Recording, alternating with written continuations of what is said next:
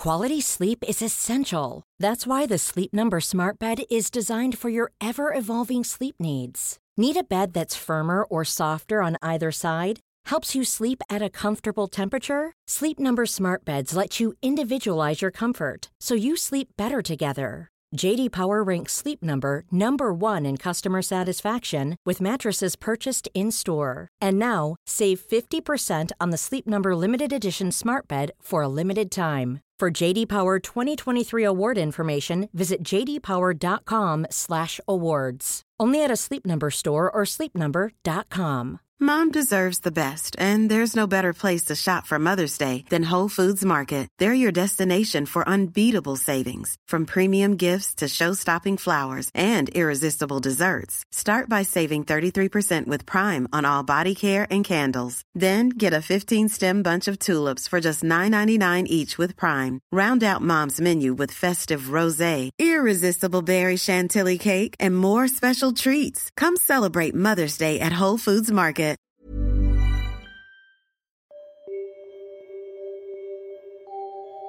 Remember, remember the 5th of November gunpowder, treason, and plot. It's funny, isn't it, how, as with divorce beheaded died, divorce beheaded survived, there are some parts of British history that have become so familiar to us that they're even encapsulated in children's rhymes. Because of that, I think it can be easy to fail to put them in their proper chronological context or to understand quite how devastating and important they were or might have been. The Gunpowder Plot is one of the hinge events of British history, an act of terror that stretches back for its roots into the Tudor period and forward for its legacy to the Civil War, the Glorious Revolution, and well beyond. It's a story of holy war religious hatred, divided loyalties, and the clash between security and freedom. It's never been more timely. The guest who joins me today to talk about the gunpowder plot is Jessie Childs.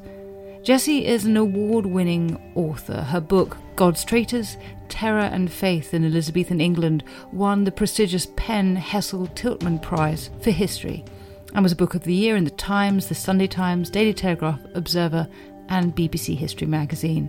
Jessie holds a first in history from Brasenose College, Oxford, and has contributed to numerous TV documentaries on the BBC. Her first book, Henry VIII's Last Victim, examined the fall of Henry Howard, Earl of Surrey, just before Henry VIII died, while her next book, provisionally called The Siege of Loyalty House, will be out next year and leaps forward to the British Civil War. She's a top flight historian, a scholar of great integrity and dedication, and a storyteller of great skill. She's also one of my favourite people in the field, so I'm delighted to welcome her to Not Just the Tudors.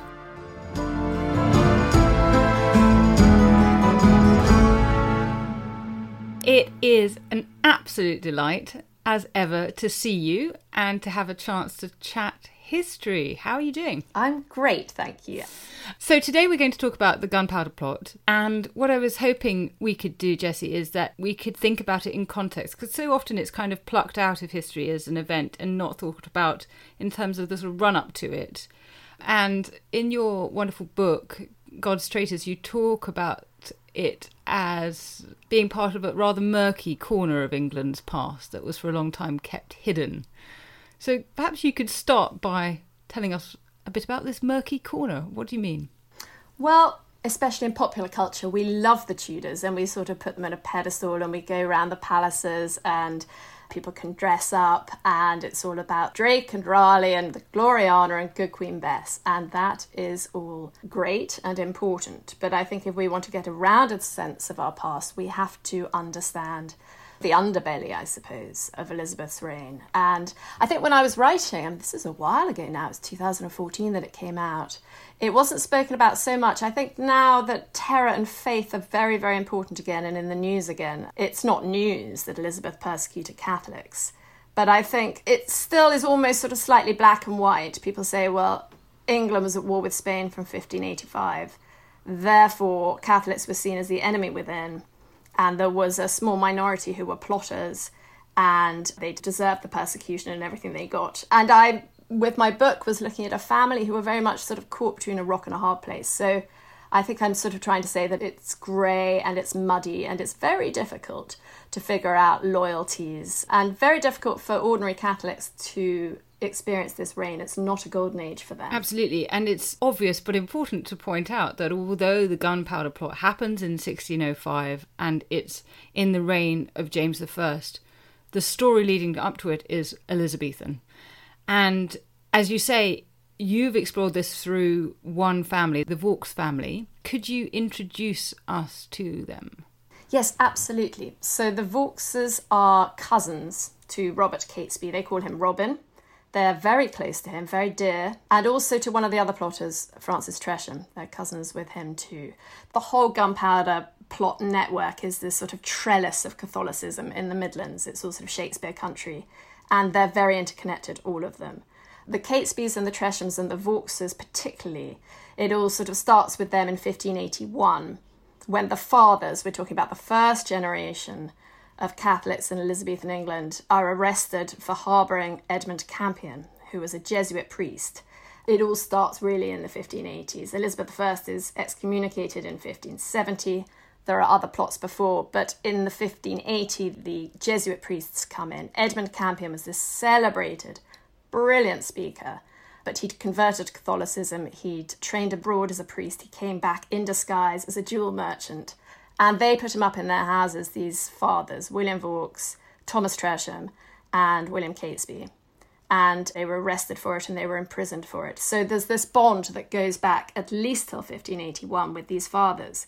So what you get with the second generation, with Francis Tresham, with Robin Catesby, and the Vaux family, especially Robert Catesby, is this sense of frustration. They've seen their fathers broken by imprisonment, by fines. They've seen their fathers try really quite hard to be loyal to the Queen and to the Pope, and they haven't got anywhere. And they are branded non subjects. In 1588, the Armada threatens the shores, and these three men again are arrested and they're detained because they are a security risk. They're seen as a fifth column.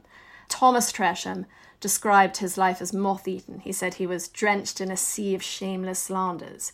So you get to the end of Elizabeth's reign, and they are so demoralized and disenfranchised, these young men. They're angry young men, and they want to do something about it. They don't want to wait around.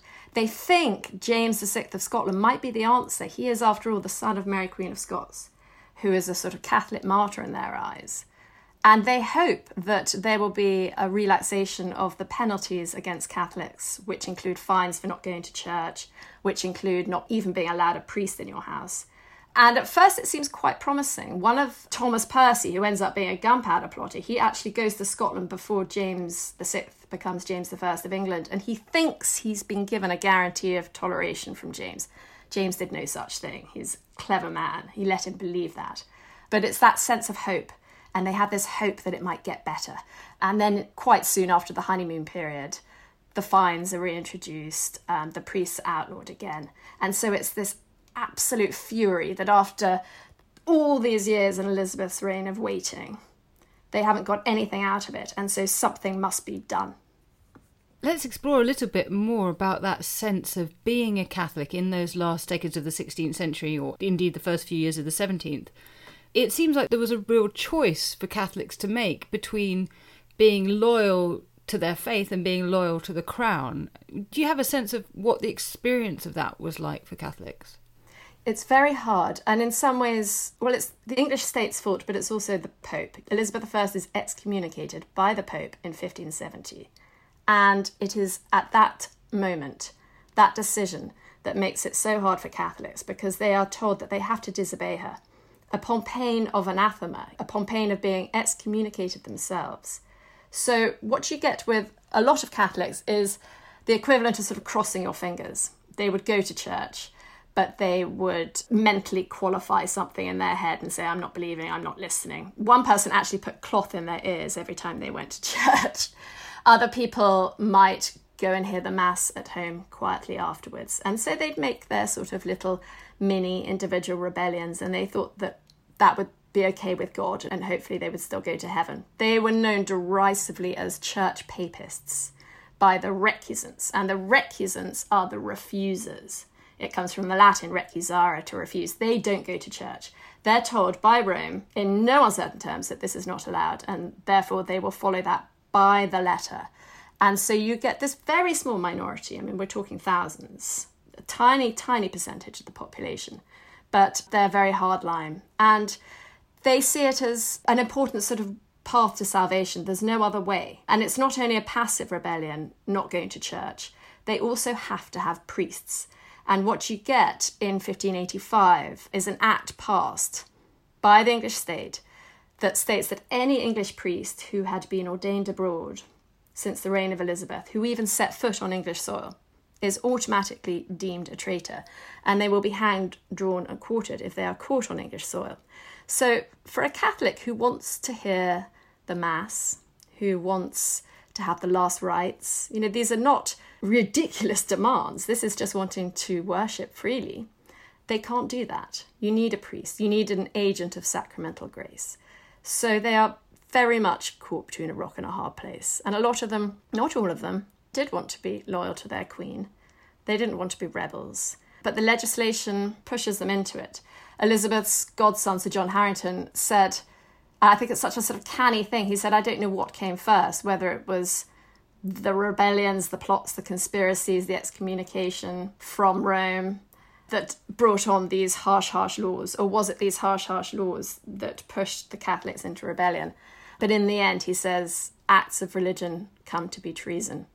So that's what's canny about Elizabeth's government. If you look at the reign of her sister, Mary, before, if you didn't believe in the Catholic faith, you were a heretic and you would be burnt for that.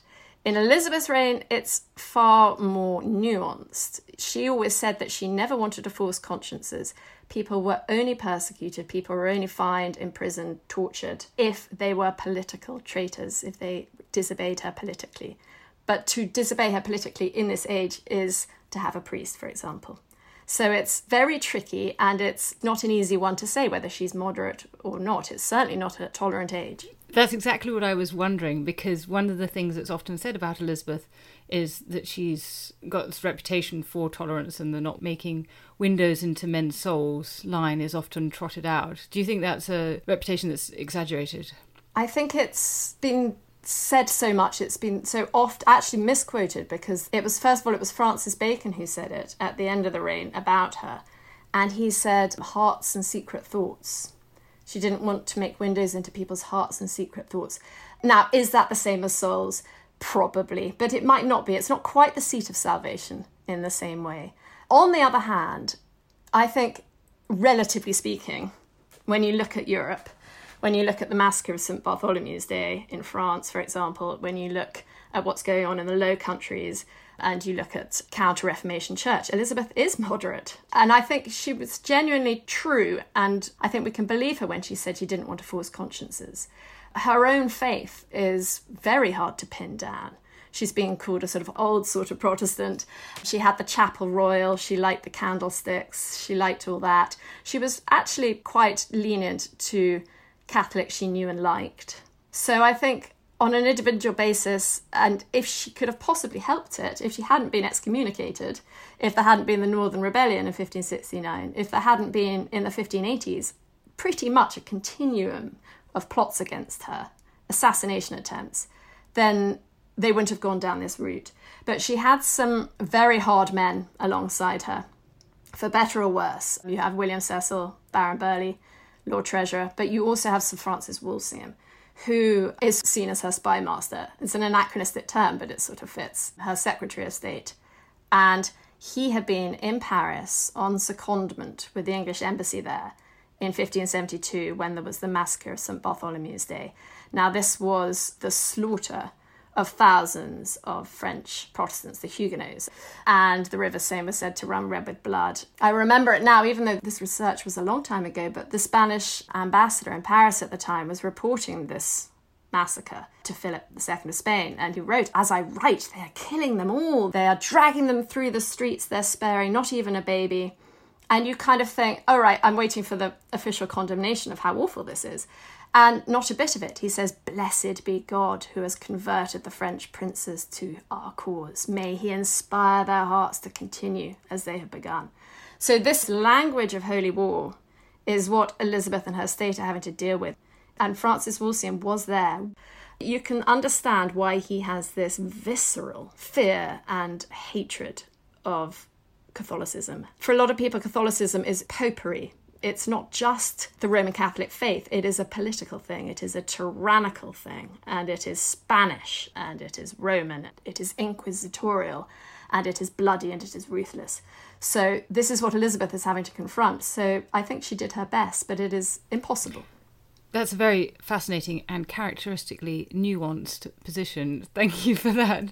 I'm really struck also with the contrast with her father in that Henry was very keen on making windows into men's secret thoughts. He wanted people to be convinced in their conscience about the break with Rome and his decision to do that. So there is a distinction there, I suppose, between the two of them. But not pressing for such obedience as he did, if he's wanting everyone to be on board, you know, to have no scrupulosities of conscience is what they're supposed to swear to with the oath in support of Anne Boleyn and defying Catherine of Aragon and saying that Lady Mary is but as a bastard. I was always struck by that phrase, thus to do without any scrupulosity of conscience. They're not even allowed to think something different. Whereas perhaps Elizabeth is creating some space for difference of thought, at least, if not practice. Yes, I think you're right. God, try saying that after five pints a hundred times. Scrupulosities of conscience, that's amazing. I think she would rather not have this problem, quite frankly. But this is the age of holy war. And she has these chaps around her. On the other hand, whenever I start sort of thinking, you know what, she really did try, and she did temper some of the worst policies. I mean, there was Catholics had to go to church every week. They had to go to the official Protestant ceremonies, but they weren't actually forced to take communion. And that was one of the proposals that was put to her, and she kiboshed that. There was another one to take away Catholic children, and she put the curb on that as well. So there are times when you think she is tempering them. On the other hand, you know, just when I start melting towards her a bit, I think about Richard Topcliffe, who was her unofficial pursuivant, which was the word of the time for a priest hunter. But he was an absolute sadist. You know, he loved chasing priests. He had a torture chamber in his own house, and he would write these very sort of weird letters to Elizabeth telling her about the torture he was going to inflict.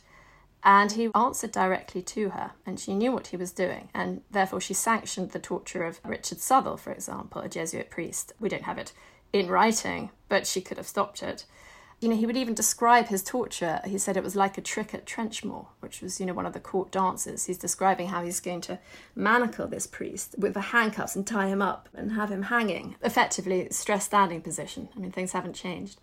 So I think her relationship with him is very odd. And I sort of think she's quite good, just like her father was at having scapegoats.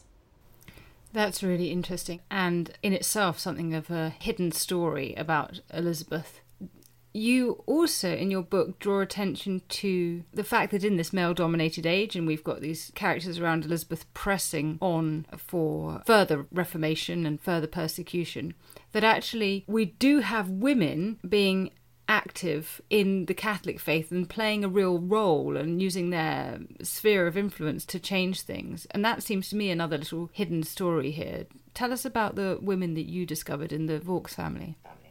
There the most interesting, I think. There are three sisters, but especially two blood sisters, Eleanor Brooksby and Anne Vaux, and their code names were the Widow and the Virgin.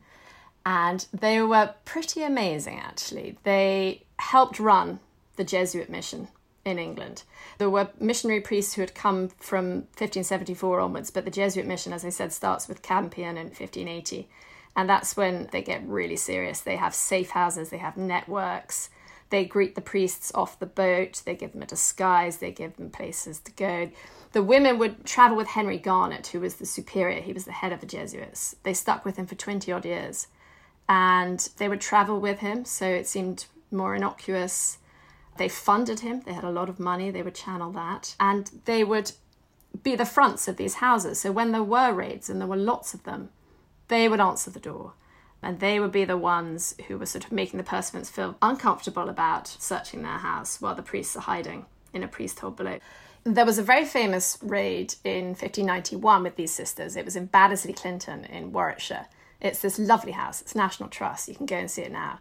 And they'd actually had a Jesuit meeting, so there were quite a few Jesuits there. They had these annual meetings, high risk but important, to share stories, share intelligence. And it was very early in the morning they heard the characteristic banging on the door. It was often early in the morning when they were about to say Mass. They wanted to catch them. So the priests all ran into this sewer hide. It was sort of a drain nine of them, knee deep in water for hours. And Anne Vaux is the one who opens the door finally after they've been banging for ages and she knows it's safe. They even also upturned all the beds so that they wouldn't feel warm to the touch and it wouldn't betray the fact that more people had slept in the bed that night than can be accounted for. So they'd done all that and they'd hidden the chalices and the altar stuff and all of that and the vestments. She finally opens the door and these pursuivants, you know, quite terrifying. They've got their weapons and high stakes. And Anne says, You know, how dare you come to my house so early? How dare you? Why do you keep coming in this hostile manner when the children and the servants are not even out of bed yet? And it does sort of make them squeamish. You know, this is not how you should behave to women. Nevertheless, they search the house and she's just yapping at them all the way through, haranguing them. She says later that they were like a party of boys playing blind man's buff who know that their playmates are hiding somewhere, but they just can't find them. And then hours this goes on for, and then she gives them breakfast and a bribe. And finally, when it's safe, she lets them out. And Henry Garnet said of her, he was so full of admiration, she was not well. She had chronic ill health. But he said, though she has all a maiden's modesty and even shyness, yet in God's cause and in the protection of his servants, Virgo becomes virago. And it's this sense that these sort of mainly women become warrior men almost. You know, that's how you privilege them with praise in the 16th century in a way. They have to be sort of masculine women. Either that or, I mean, the other thing there are all these sort of misogynistic tropes that are interesting that are directed at these women. I mean, the other one, very obviously, is they're sort of labeled hot, holy ladies and basically sort of silly sluts who keep priests in their closets. And there's a lot of that that goes on, very tedious. Anne's always been, you know, accused of having an affair with Henry Garnet, the head of the Jesuits, which is just absolute rubbish.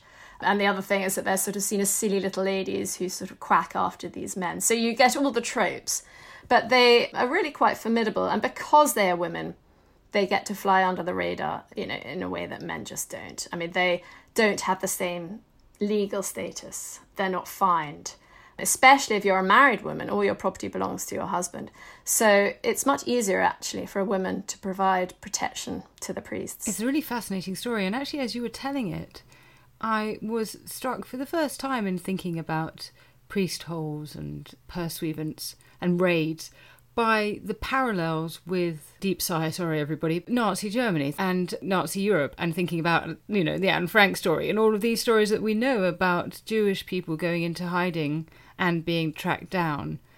And I hadn't really quite thought of how it must have been to experience that in Elizabethan England. I think sometimes priest holes, there's such a sort of attraction in historic houses and there's a sort of like oh it's a priest hole kind of feel about it. And the way that you were telling that gave me a moment of pause to think about this actually as a real threat on these people's lives and their freedom of conscience. Yeah it's absolutely right.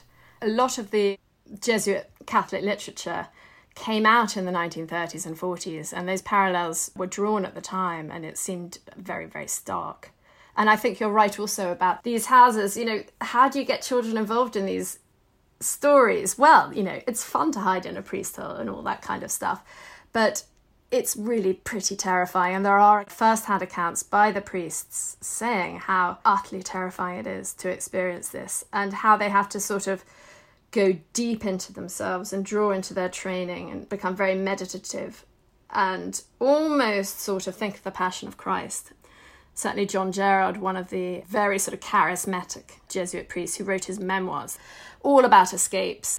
But when he's talking about when he was tortured in the Tower of London, he talks about almost undergoing a sort of passion experience, and that's how they coped. They were single minded about the cause, frighteningly so. They were prepared to be martyrs. In fact, some of them actively wanted to be martyrs, so they said anyway And so you are dealing with this mindset. There is a sense, of course, they didn't want to be there, but they are missionary priests and they took the risks. Whereas, of course, Anne Frank and so many Jewish civilians didn't have that choice. It's impossible to know, isn't it? The knocking. And also, sometimes they would bring sniffer dogs. There are accounts also from the state giving instructions on how you find these priest holes, how you take your measuring rods, what to look out for, especially attics, you know, measure the angles, knock for hollow bits, look at the wainscoting. And so I think it must have just been horrendous to wait there and know that you would be tortured and you would be executed if you were caught. And for the lay people who had them in the house, the law was that if you were caught harbouring priests, then you would swing for it too. So there were about 200 people who were executed in Elizabeth's reign, mainly for being or for harbouring priests, mainly for being, but about 60 odd laymen and women. And so you get actually the situation with Margaret Clitheroe in 1586, which was particularly horrendous. She refused to plead to the charge of priest harbouring. No priest was ever found in her house, but she was deeply suspected, and priest holes were. But for refusing to plead to the charge, the old medieval penalty of peine forte deux was imposed on her, which literally means to be pressed to death. And so she was ordered to lie down, and a door was placed on top of her, and weights were put on top of the door until her ribs crushed. So, you know, we are talking about real terror and horror. You mentioned that many of the sources were being replicated perhaps in the 1930s and 40s. And one thing I was really struck by is the sort of sources that you've used for this work. Can you tell us a bit about the Tresham papers and that enigmatic 17th century manuscript you read in the Bodleian? Oh, yes, that was wonderful. In the Bodleian, there is this huge book. It's sort of almost like an encyclopedia of Catholic knowledge and memory. And it says at the beginning that it has been bound up with a string of secrecy until some happy time when it can be untied and red. And it was, it was kept by the Brudenell family of Deene, and it was kept by them for many, many years until the Bodleian acquired it. So you sit in these university desks in the library and you read this amazing stuff that was risky to record this stuff. It's martyrdom stories, people's letters, it's songs that were sung to keep the faith, and it's incredibly transportative. The same with the Tresham Papers this is another sort of aspect that I do actually love about this subject. So many things are discovered. So you get priest holes that are still recently, only recently being discovered. The best being a swinging beam hide at Harvington Hall, which was discovered by a little boy exploring. But the Tresham Papers was builders, often it's builders. And they were just knocking through a wall, and suddenly all these books tumbled out. And these were the Tresham Papers. And this is the family that is very much related to the Vaux family I was writing about. One of them, Francis Tresham, was the last man to be recruited to the gunpowder plot. The weak link, really, quite possibly the leak with the plot. And he was recruited in October 1605, a month after his father had died. And the month after that was the gunpowder plot. And it was at this time that all the papers and books were bundled up and they were put just above this lintel in a doorway and, and bricked in. And so it's kind of amazing. It's a sort of time capsule. Yes, I recently went to Rushton Lodge for the first time, which, for those who don't know, is the work of Sir Thomas Tresham. And it's this extraordinary, curious building, triangular. And it's triangular because it's a religious statement in stone. It's expressing the Holy Trinity. It's got the three sides and three gables on each side and three windows and all these biblical inscriptions. It's it's a very interesting and slightly strange place. It is. It's almost Dan Brown, isn't it? It's very mystic. And actually, a lot of those codes still haven't been translated yet and solved. There is something incredibly mystical about Tresham, as well as a huge ego. His name, Tres, is a play on the Trinity as well. Tresem, I am three. And he quite liked that. And not far away, a few miles away, he has another building, a bit like the Triangular Lodge, except it's built in the shape of a Greek cross. And it's at Lyveden New Bield. And that is his monument to the Passion of Christ as well. So interesting that he can get away with that. You know, we're talking about people being persecuted. He was a very wealthy landowner. He had a lot of contacts and you can sort of get away with expressing your faith even to the extent of doing that, of sort of having it on the landscape, irritating all the Protestants and all your Protestant tenants. But as long as you aren't caught harbouring a priest, or as long as you pay the fines that you're made to do, then you can get away with quite a lot actually. It's more the Catholics like Margaret Clitheroe, the wife of a butcher, who really struggled, and the many, many Catholics, especially in the north of England, of whom we don't have any records or witness statements in the same way. So I'm writing because of the sources, mainly about the gentry. But I wish I knew more about the lower orders of society. Those who couldn't afford to pay the fines.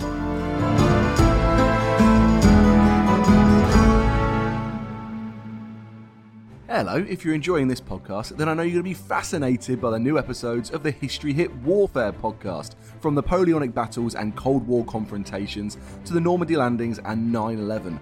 We reveal new perspectives on how war has shaped and changed our modern world. I'm your host, James Rogers, and each week, twice a week, I team up with fellow historians, military veterans, journalists, and experts from around the world to bring you inspiring leaders. If the crossroads had fallen, then what Napoleon would have achieved is he would have severed the communications between the Allied force and the Prussian force, and there wouldn't have been a Waterloo. It would have been as simple as that. Revolutionary technologies. At the time the weapons were tested, there was this you know, perception of great risk and great fear during the arms race that meant that these countries disregarded these communities' health and well being to pursue nuclear weapons instead. And war defining strategies. It's as though the world is incapable of finding a moderate light presence. It always wants to either swamp the place in trillion dollar wars or it wants to have nothing at all to do with it. And in relation to a country like Afghanistan, both approaches are catastrophic.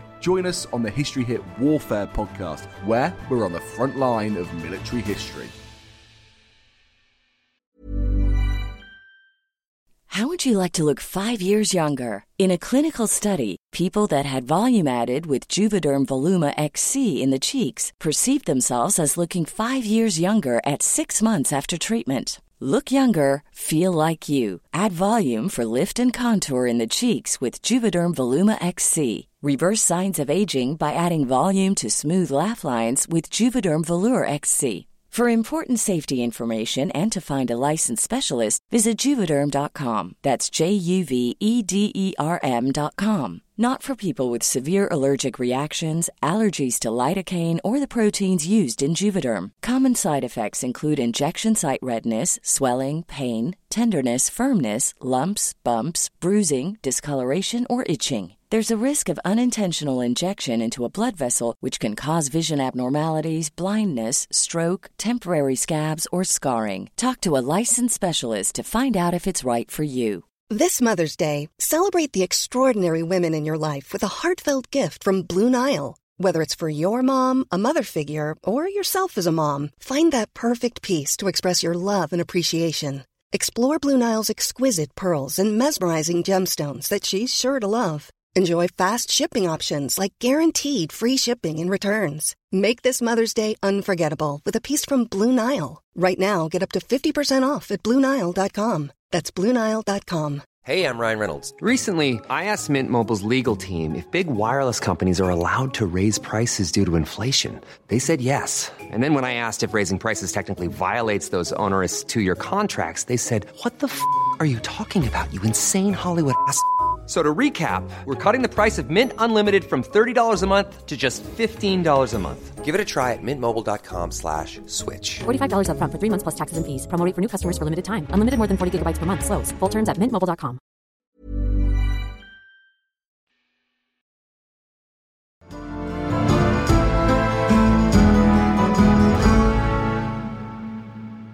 So we've got this network of gentry and aristocratic families in the Midlands who are Catholic, who are bound by kinship ties.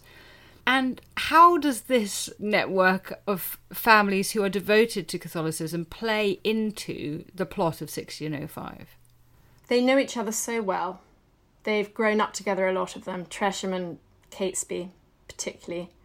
Quite a few of them, I'm thinking Catesby, Tresham, and the two Wright brothers, Jack Wright and Kit Wright, they were arrested in 1601 with the Earl of Essex's rebellion, two years before Elizabeth died. So they're quite used also, when Elizabeth does die, a lot of them are rounded up and detained. They know each other through geography, through this Midlands network. It's all sort of Shakespeare country. They know each other also through family. So, brothers in law, cousins. And then they bring in Guy Fawkes, who's in a way the odd one out, who is the militant. He's the one who's been soldiering abroad for over 10 years, actually. So people don't know what he looks like. That's why he's handy.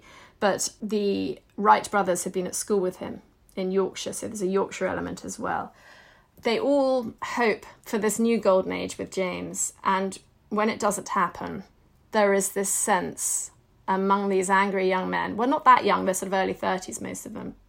But now is the time to do something. John Gerard, one of the priests, likened it to being in a dark room for a really long time. And then there's this flash of lightning, and there's hope.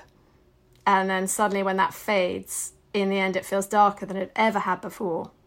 And it's that sense of fury and impatience and vengeance with Thomas Percy, who'd ridden to James just before he became king and thought he'd secured this guarantee of toleration from James. Fury, it's time to do something about it. And the key meeting that happens, there's actually, it starts with just five people. It's Robin Catesby, Thomas Percy, Thomas Winter, who's another good friend of Catesby, whose uncle actually had been a priest who'd been executed, Jack Wright, and Guy Fawkes. The key meeting is in May 1604 they meet at the Duck and Drake Tavern, popularly thought to be, just off the Strand. And it's there that Catesby says that the nature of the disease requires so sharp a remedy. So, what he's saying is, we've tried everything, and this is our last resort. And this is when he says, We will blow up the Parliament House with powder. And he says, Because that is the place where they have done us all the mischief, and that is the place that God has reserved for their punishment which is, I mean, not unlike 9 11. You know, they are targeting the seat and the symbols of power, Washington and New York. For Catesby, it's Westminster. And what this would mean at the state opening of Parliament would be the King, the Queen, the princes, the lords, the bishops, the MPs, the judges, also all the records. So, how do you efface a society and a culture? You get rid of the records all the parliamentary archives would have gone up to. Anything within sort of 100 metres, it's been estimated, would have gone up. All the people would have died there. So this is incredibly radical, but they sort of feel that they've tried everything else. That's really helpful because you've given us a sense of the catalyst, this hope deferred makes the heart sick idea that they had, you know, hoped and waited, and then it's the disappointment that is the thing that really provokes them. But also, I had never really understood before what they hoped to achieve. I always thought this was just a grand protest, but actually, the destruction of records is really crucial, isn't it? And you can't move forwards with that legislation if the legislation no longer exists physically. Yes, exactly. I think they see themselves, these Catholics, as the early Christians, you know, the first Christians who have been persecuted. And I think they sort of want to get back to this pristine world where they can worship freely and not have all this stain that has come on since the break with Rome, since the Reformation. I mean, obviously it's balmy. I mean, I don't think it was ever, ever going to work. You might have had the explosion when it was at that stage, when it's a five man plot. You could have had, it's anachronistic to say an act of terror. It is an act of terror. But what happens is Parliament is prorogued because of plague, and so everything is delayed. And Catesby has these wild ideas about taking over the government. I don't think he'd really thought through what he was going to do afterwards. I think it was an act of vengeance, an act of fury, an act of terror. Then he starts thinking, okay, well, let's have a Catholic government. Let's start again. You know, we've wiped the slate clean. What are we going to build up? And that's when it becomes really unfeasible. I think. Not only because you bring in more people and so it's more likely to be betrayed, but there just aren't enough Catholics in the country who no one is going to support a new government built on terror. So, talk us through the timeline then. We have this meeting in May 1604. How does it transpire after that? So, Thomas Percy, who's the best connected of the five in terms of the government.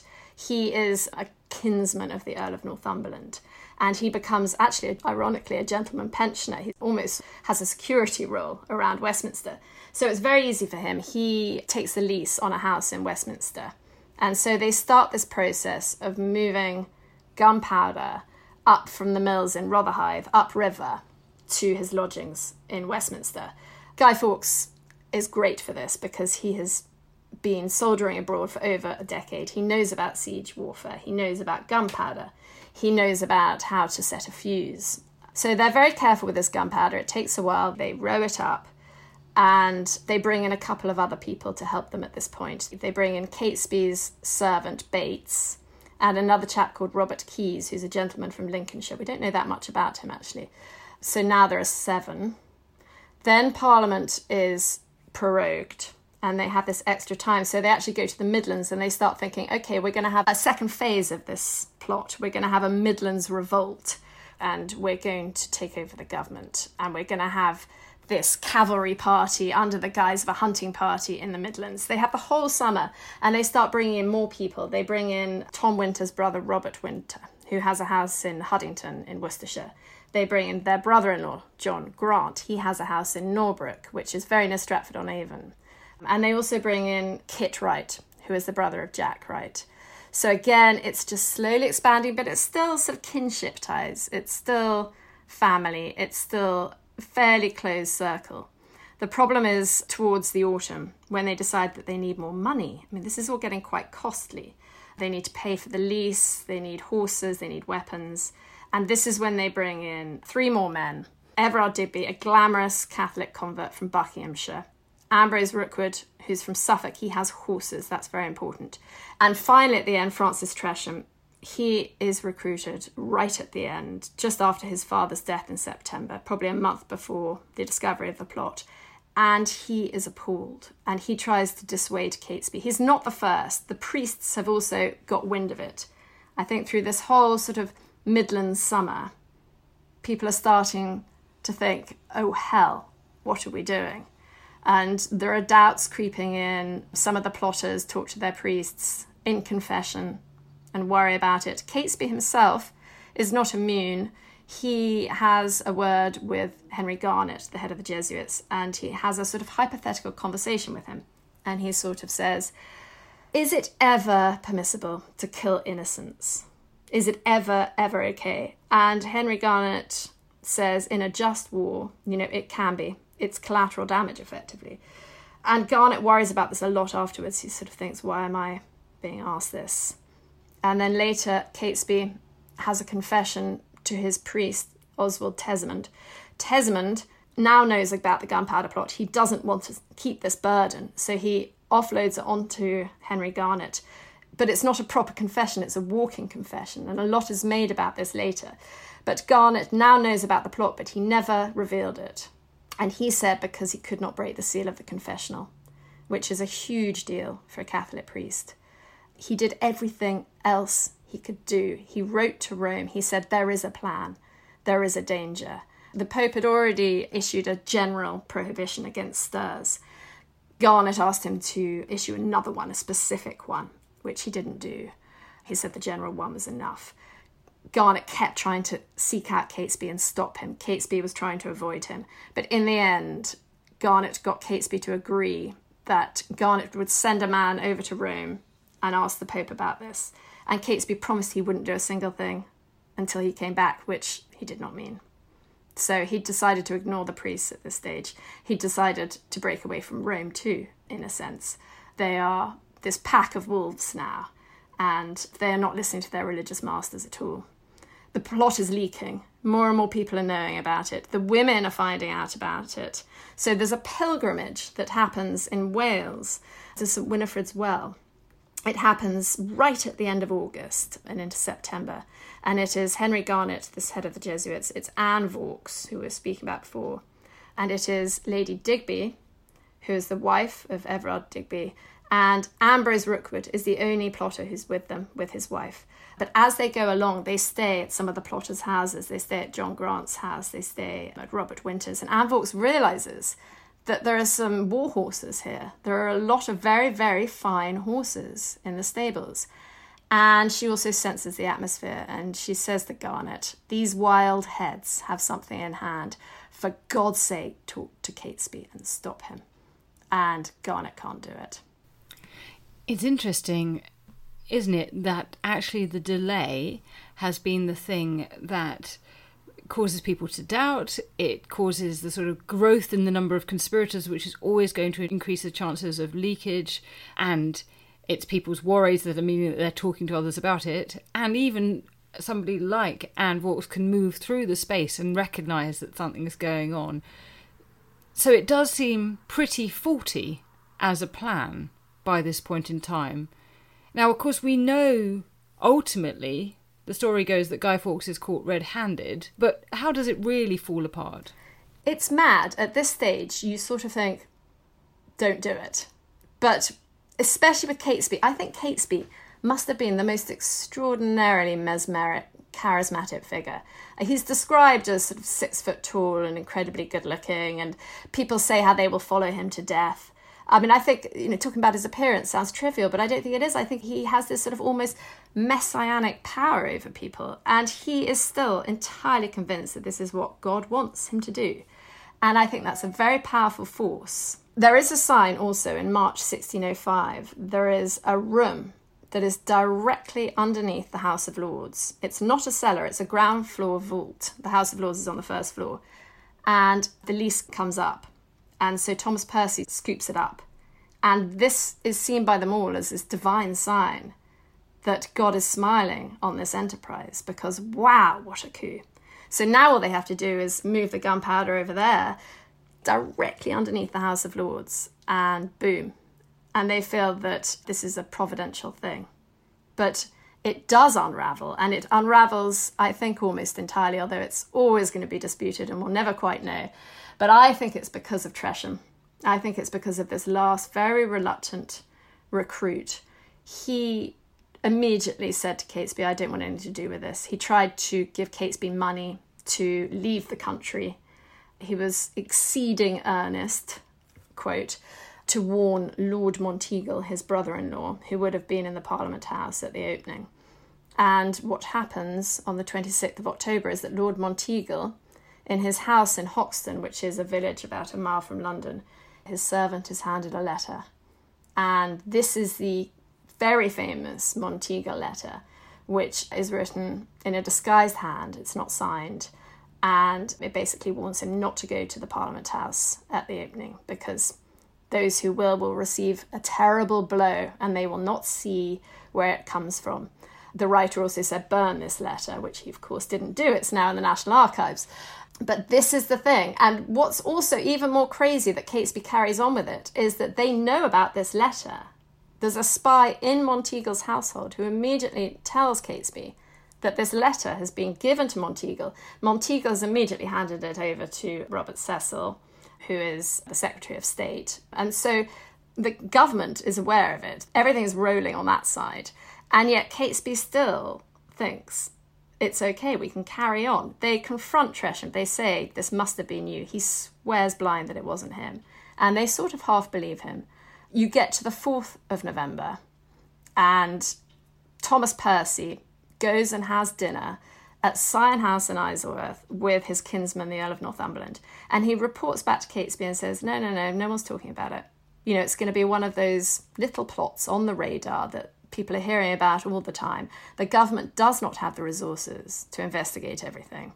As with today, you know, carry on, carry on. And so they do. Unbelievably, they do. And in the meantime, Cecil, who I'm pretty sure has been keeping a little eye on this for a while, but it's just a case of when do you activate it? When do you intervene and capture everyone?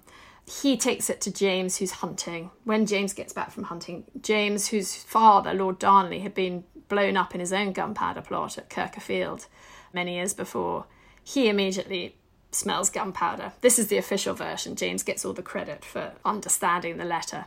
And so there are searches. There is one search of the House of Lords undertaken by the Earl of Suffolk and Lord Monteagle, and they see Guy Fawkes there. He's waiting there. He's spurred He's got a huge pile of firewood but they just carry on. And it's all reported back to James, and he says, No, look again. And it's the second search just after midnight on the 4th of November, 4th, 5th of November, that Guy Fawkes then is discovered. He's got a watch, he's got a match, he's got 36 barrels of gunpowder, and he says his name is John Johnson. It's an incredible story. And it feels like it, despite all of the leaks, despite this prevarication and you know people's hesitancy, it looks like it could well have gone ahead if it hadn't been for that letter and for James's conviction. I mean, do you buy that story that it's James pushing it? You sounded rather doubtful about that. I do sound a bit doubtful. I think James is a very bright man, and I have no doubt that he would have understood and read gunpowder in that letter. I think most people would, to be honest. But I also think perhaps Cecil had understood this too and allowed James to get the credit for discovering it, let's say. I mean, this is all according to the official account. I'm sure Cecil is keeping an eye on everyone as well at this stage. Catesby, however, has left. He left London on the 4th of November, off to sort of activate the Midland side of the plot. And Winter is also in London. The plan is that Fawkes will light the fuse. It was apparently an eight hour fuse. You know, when we say a match, we don't mean these modern matches, we mean a long cord saturated in saltpeter. He would have made sure that it had happened, that everyone had died, and then he would have ridden off to the Midlands to confirm that it had succeeded. Of course, now he's in custody, so the others all bolt for the Midlands. Ambrose Rookwood is such a fine rider that he actually overtakes Catesby and he finds him in Bedfordshire, I think. And so he's the one who says to Catesby, This is not worked out how we want it to. Catesby, incredibly madly, decides that we will still go ahead with it. So he tells all the Midland hunting party that the king is dead and now is the time to rise up. And they don't want anything to do with it, understandably. And his support completely melts away. So they're back to this very small group. They're sort of outlaws, they're young guns. And they go from house to house in the Midlands, stealing horses, stealing money, stealing weapons. They end up in Holbeach House in Staffordshire. And it is very Butch and Sundance in the end. They come out shooting and they're all killed. But it also has sort of an element of farce because the night before it had been raining and the gunpowder that they had was saturated. So they decide to lay it out in front of the fire to dry it. We're in shoe bomber territory here. Yes, you're right. It kind of, in some ways, it absolutely could have happened. And in other ways, it's a farce almost. But I think a lot of these almost sort of pack of wolves rather than lone wolves, but these plots, you know, you don't need to be a massive brain. You just need to have this terrifying conviction that what you're doing is right and that you will stop at nothing to do it. But the story goes that Catesby was mortally wounded by the same bullet that hit Percy, but he managed to crawl back into Holbeach House and into the chapel, and he was found dead, clutching an image of the Virgin Mary. So, again, as you say, it's sort of some of these details are just almost too good to be true in these accounts. That's, I think, why the gunpowder plot will always be just this sort of perfect capsule of a story because it has these very, very deep roots that tell us so much about the period before. It has a hell of a long afterburn in terms of legacy. But just in terms of the moment, you know, you have location and you have plot and you have characters and you have tension and jeopardy and farce and all of it. And then above all, you have resonance because terror and faith, unfortunately, will always be with us. There's a striking similarity between Guy Fawkes and the Vaux family. Does that come into play at all in this story, or am I just looking for a pun? They're not related, but many people thought that they were at the time. And also, it doesn't help with the sort of idiosyncratic early modern spelling. So, Vaux is often spelt V A U K E S. It's sometimes spelt with an F. Guy Fawkes also is sometimes spelled F A U X. So it is, I think, unfortunately for the Vaux sisters particularly, that they're in the thick of it anyway in terms of what they know, even though Anne Vaux tried to stop it. But their name will ever after be associated with Fawkes. Certainly at the time it was. And again, it just sort of shows that these networks are very, very intimate. I remember Jason Burke, who writes for The Guardian about, written brilliant books about 9 11 and Al Qaeda and Islamic militancy. And he's saying the parallels are just so extraordinary in terms of these mini, mini networks and these families and friends and kin and how everyone seems to be related one way or another. And I think that is, in a way, the most striking parallel from then and now, although there are many, and we certainly don't need to force them because they're there. What happened to Anne Vaux after the Gunpowder Plot? She was harbouring Henry Garnet in the Midlands. So at the time of the Holbeach shootout, they are in the Midlands. They end up in a house called Hindlip Hall in Worcestershire. And Garnet is pretty much in the priest hole the whole time. You know, it's very dodgy.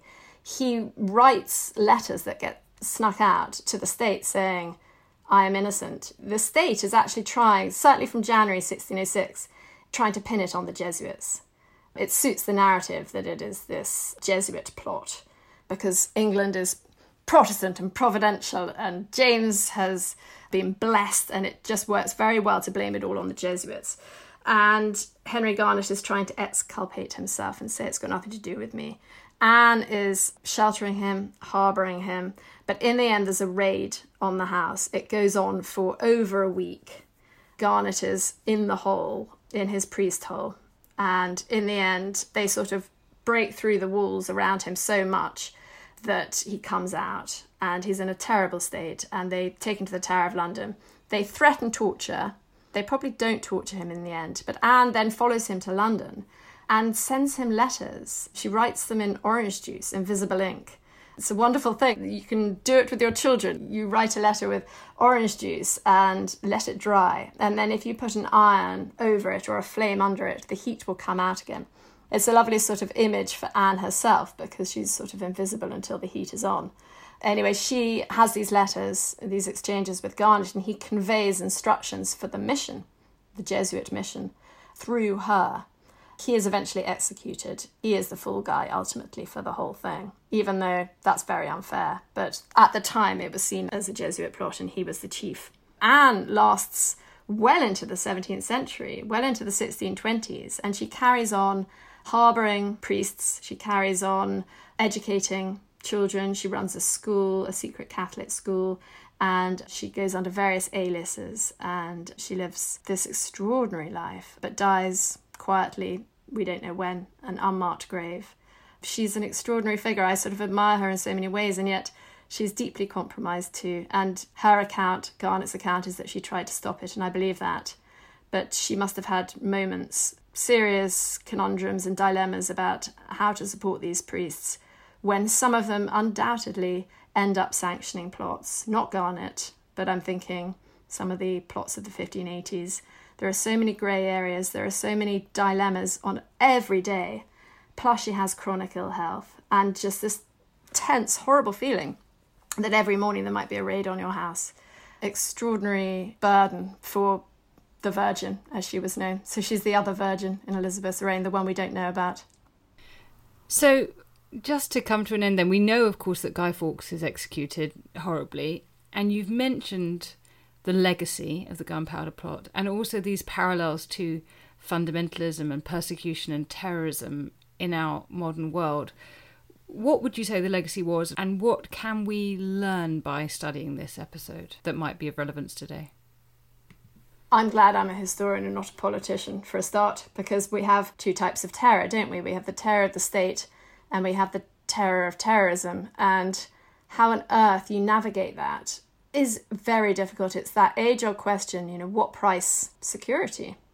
What price liberty? I think in terms of legacy, it's a bit like as you were saying with the priest holes, it's almost a sort of fun thing. And it's a fun story and it's an easy story for children to learn at school. But I think in a way, the gunpowder plot is bigger than that. You cannot exaggerate it. To tell it and know it is enough, said the Attorney General. It goes through, it's seen as this sort of step towards the apocalypse.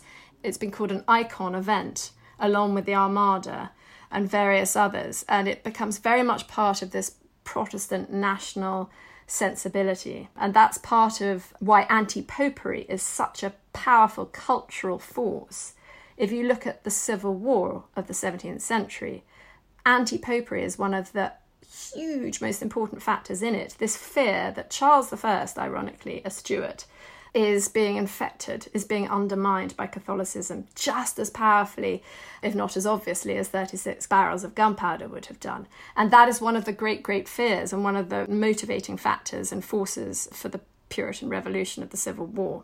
The legacy goes on way beyond that, too. I mean, if you look at the Act of Settlement, it's got some incredible anti papal weeds in it. I mean, it was only in 2013 that the law was changed to allow an heir to the throne married to a Catholic to keep their place in the succession line. I'm not Catholic, but I think some Catholics would argue that it's still the last prejudice. You know, you can still bash the Catholics in a way that you can't with other faiths. It's just one of those things that if we understand our history, we have to get to grips with this on a religious level, but on a political level too. So I think that's one of the things you and I both try and do more than anything is to explain to people that religion is just so fascinating to study and so important. And just because church can be boring, or you might have once heard a crappy sermon, you know, do not be put off by religion because it is just the most interesting thing to study. Well, this has been the most interesting chat. Thank you so much for taking us through this wonderfully complex and nuanced understanding of the later years of Elizabeth's reign and then this great event. And as you say, we shall certainly have to think twice when we get to the 5th of November this year about whether it's something we really should be or want to mark anymore. Thanks, Jessie. Thank you so much, Susie. It's been a pleasure, as always.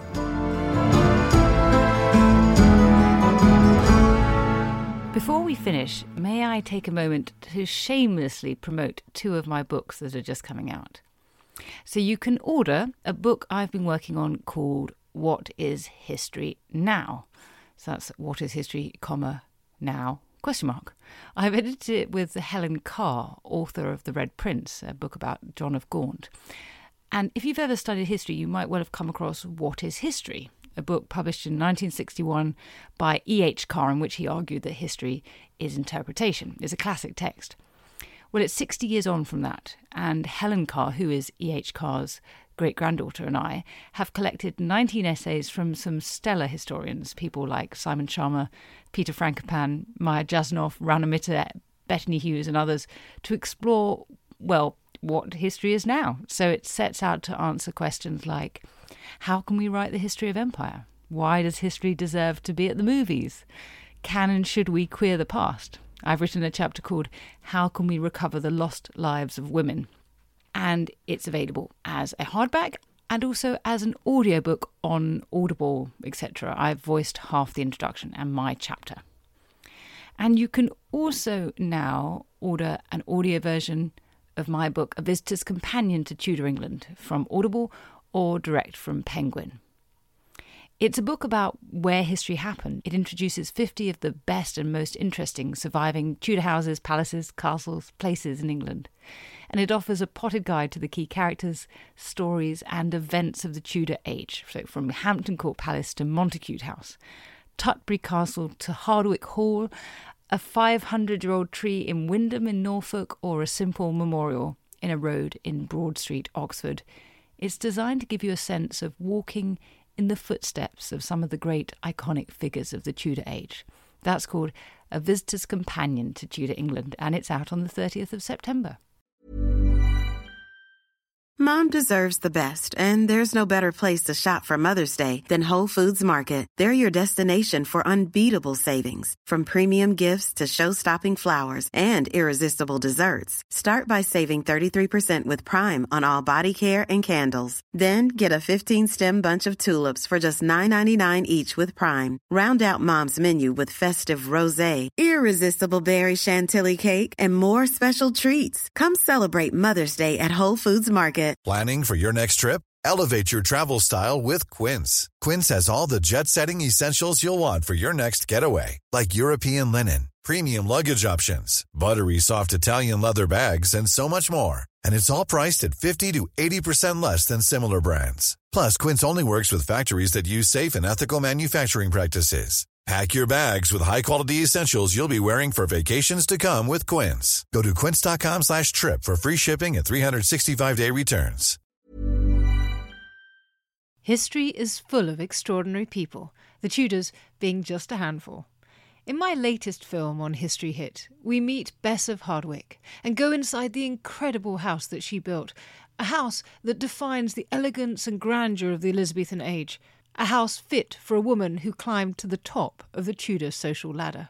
To find out more about the life of Bess and many more fascinating figures from the past, sign up via the link in the description with the code TUDORS for an exclusive discount.